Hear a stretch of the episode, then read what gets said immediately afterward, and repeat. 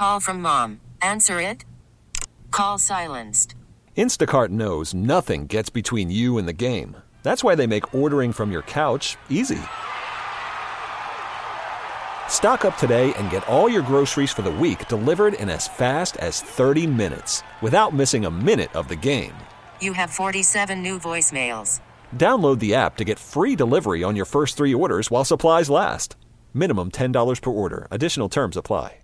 We really need new phones. T-Mobile will cover the cost of four amazing new iPhone 15s, and each line is only $25 a month. New iPhone 15s? Only at T-Mobile get four iPhone 15s on us and four lines for 25 bucks per line per month with eligible trade-in when you switch. Minimum of four lines for $25 per line per month with auto pay discount using debit or bank account. $5 more per line without auto pay, plus taxes and fees. Phone fee at 24 monthly bill credits for well qualified customers. Contact us before canceling account to continue bill credits or credit stop and balance on required finance agreement due. $35 per line connection charge applies. Ctmobile.com. He's got a chance! Go! We're counting down the days to opening day Happy opening day. by celebrating some of Chicago baseball's all-time greats. There go number 400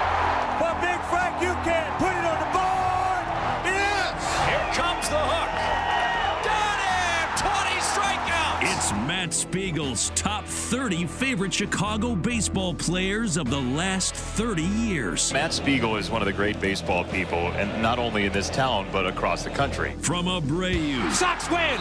Sox win! On a grand slam by Jose Abreu. to Big Z. Carlos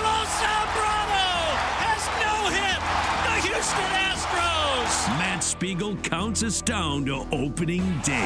Wow, is that huge? Matt Spiegel's 30 players for 30 years. That's how you do it. on the Parkins and Spiegel Show on 670 The Score.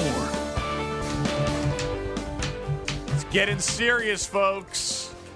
I think we can hear you when you do that on the On the console, yeah, probably. Yeah, it's an Sorry. audio. Right, you're right. As long as it's in rhythm. Yeah, it's an audio medium. Um, number twenty-three. Your favorite players of the last thirty baseball seasons in Chicago is Blackjack McDowell. I'd known about him as a Stanford pitcher. They won the College World Series. I actually watched a lot of it in 1987. Ben McDonald and Albert Belle at LSU, Robin Ventura at Oklahoma State, Deion Sanders at Florida State that year. Oh, wow. But from afar, I watched him arrive, get to the big leagues right away. Drafted in 87 by the White Sox, hit the bigs in 87. He went back down, but then came up next couple of years. The White Sox ascended with these four first round picks in a row McDowell, Frank Thomas, Ventura, Alex Fernandez. pretty good. You knew this team was going to be really good. I get to town late 92. He was the best pitcher in this city. Had just gone 20 and 10 in a time when we thought wins still spoke volumes. He had a 3.18 ERA, super solid if not dom- dom- dominant, but he was clearly an ace, Danny, and a true innings eater at the front of a big league rotation. 13 complete games in 92.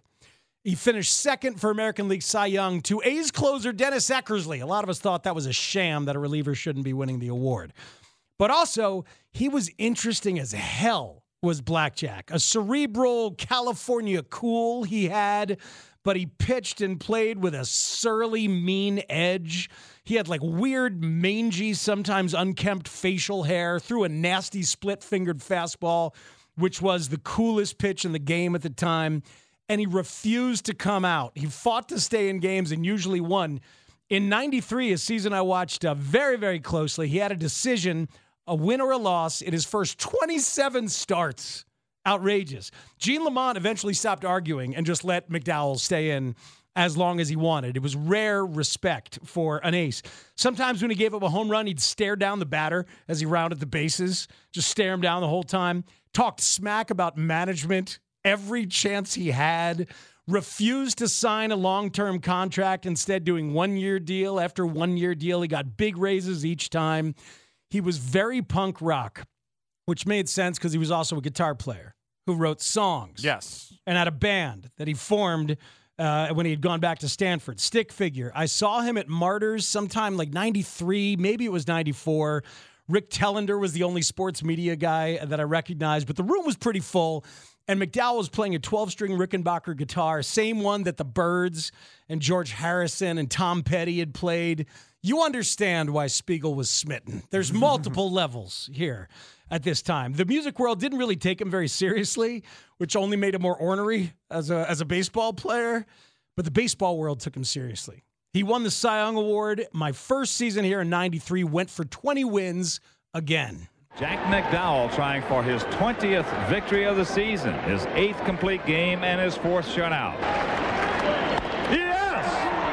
Black Jack McDowell picks up his 20th victory of the season, pitching out of four Hard luck loser that night. Didn't know this till our guy Chris Tano pointed it out. Jim Deshaies lost that game that night. Wow. To Jack McDowell. McDowell goes 22 and 10, more than 250 innings for the third straight time, top 10 in MVP voting, third straight All Star season while making records, playing gigs. This was my guy. He got beat up in the postseason by the Blue Jays on their way to a title. I think 10 earned runs in two starts. Sox lost the ALCS in six games, lost to Juan Guzman in games one and five. And that would be his only chance in the postseason for the White Sox because they got robbed in 1994. So as we think about Blackjack, who knows what he would have done if not for the lockout? If the White Sox had made that playoffs in 1994, it's one of the great unanswered baseball riddles of our time. There were lots of good teams that year, and the White Sox were absolutely loaded. Well, it's a very worthy guy. He was, uh, first of all, awesome nickname. Yes. Awesome mound presence. Mm-hmm.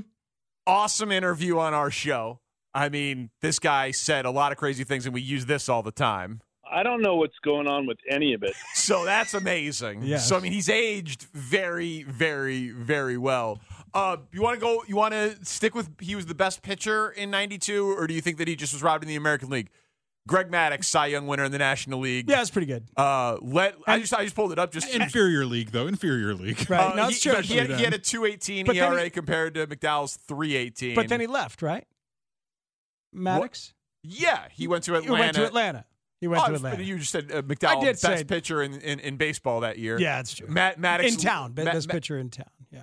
Well, no, but, but, But- Greg but- Maddux was also Matt- in town. Maddux That's was true. on- on the coast. oh no, it's definitely wrong. it's 100% wrong in terms of 92. But then Maddux was gone and it was blackjack in 93. I was just saying. But yes. Yeah, yeah, okay, yeah. So Fair. n- neither neither here nor there. No, pay- that's not a nit to pick. That is a that is an absolute fallacy. Maddux is here, by the way. Pretty good. Very good. Oh, yeah. He led baseball in wins, starts, innings, Uh-huh. uh, ERA plus, and FIP. That's pretty good. It's pretty good. That's pretty good. Yeah. All right, Uh, better than McDowell. All right, right, fine. Regardless, not Yeah. the point. But Blackjack left for the Yankees. Yankees' career defined by a night in July at Yankee Stadium when the White Sox beat him up, and Buck Showalter came out to take him out. Fans booed, and McDowell flips the fans the bird on his way uh, on his way off. No, I mean it's a, a total badass, and uh, like a lot of guys from this era that you have been chronicling, uh, some of them were position players where like he answered the bell every day, playing 150 games a year. Yeah. I mean 91, 92, 93, 253 innings, 260 innings, Outrageous. 256 innings. Yeah, and, and That's he, great. And he goes on eventually after he fails as a Yankee, he goes to Cleveland and tried to pitch through injuries in Cleveland. The toughness got him in trouble. So that trademark toughness got him in trouble. He turned kind of into late era James Shields or something. It probably hastened the end of his career. I'll also never forget, by the way, he's the guy on the mound in extra innings when Ken Griffey Jr. scores from first on an Edgar Martinez double.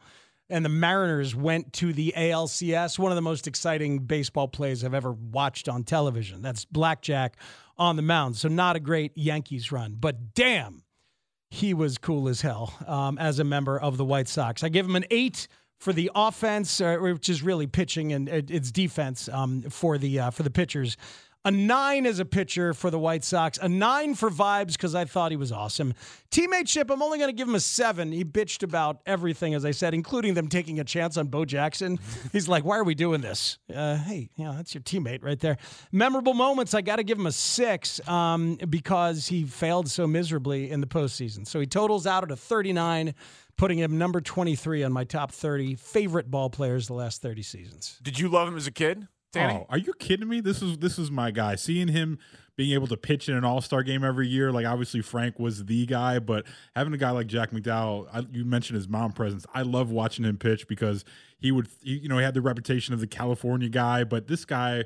He was a competitor out there. Like he would he would throw inside, he would hit people. There's a great video on YouTube if you want to go back and watch it. Just search White Sox Blue Jays, not the postseason from '93, but they played just a regular season game, and there was hit by pitch. I think this is the game where Mark Witten actually hits Jack McDowell Oh, in, the, yeah. in the face. Because like, Witten ran out to get him, Yeah. and McDowell like thought that uh, that Witten was just gonna like tackle him. That's what he said after. Is like, Yeah. like wasn't he just gonna tackle me? No, Mark Witten punched him in the face. But there's other great stuff going on in that game. You know, hard slides, Robin Ventura taking people out at home plate. It's an awesome YouTube deep dive into what uh, the baseball of uh, my youth and, and Spiegel's youth was Mm-hmm. Mhm. like, and I really enjoy it. When I think about Theo Epstein trying to rep- replicate baseball from the late 80s, early Yeah. 90s, I think of games like that where it's just like it was brutal, uh, and two teams that like hated each other too. So it was a, it's a great deep dive. You can watch it. You know what's crazy about McDowell is that he threw inside a lot and he intimidated a lot, but he didn't hit guys. He had really good control. Like the most guys he ever hit in a season is seven.